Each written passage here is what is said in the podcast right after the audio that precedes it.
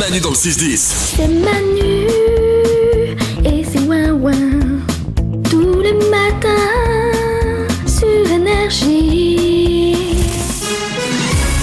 Valou répond à tout tous les matins, toutes les questions que vous osez lui poser sur l'application Manu dans le 6-10. On commence avec une question de Fababoul qui s'interroge sur une façon de se saluer.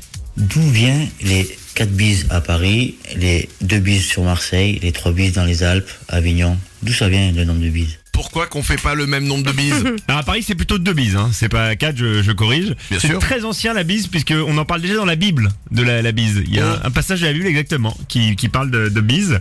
Euh, et le nombre de bises est- change selon les régions en fait. Par exemple dans l'Ouest euh, ou le Finistère ça peut être quatre bises et ça peut être que deux euh, si on va dans les Deux-Sèvres par exemple. Mais pourquoi c'est différent? Et pourquoi c'est différent? Eh ben en fait ça dépend, on ne sait pas vraiment, on n'a pas d'hypothèse ferme et définitive, mais le plus probable c'est que ça dépend du tempérament selon les régions. En Alsace par exemple on est un peu réservé, on va en faire qu'une ou deux. Tandis que dans l'ouest et le centre où on est un peu plus fou apparemment, D'accord. eh ben on va monter à 4. Et vraiment Et- dans les endroits où on s'emmerde, c'est bah, pas de bises. Aucune mise. Par contre ça tend à se normaliser et aller à 2.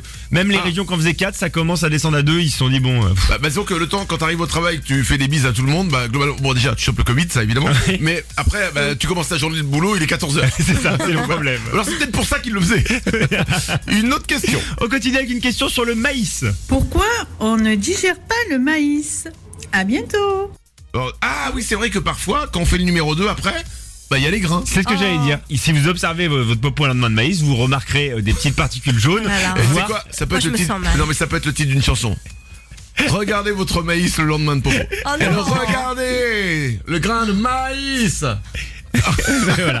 Elle regardait son popo un lendemain de maïs. Elle se poétique. demandait si la vie était jaune.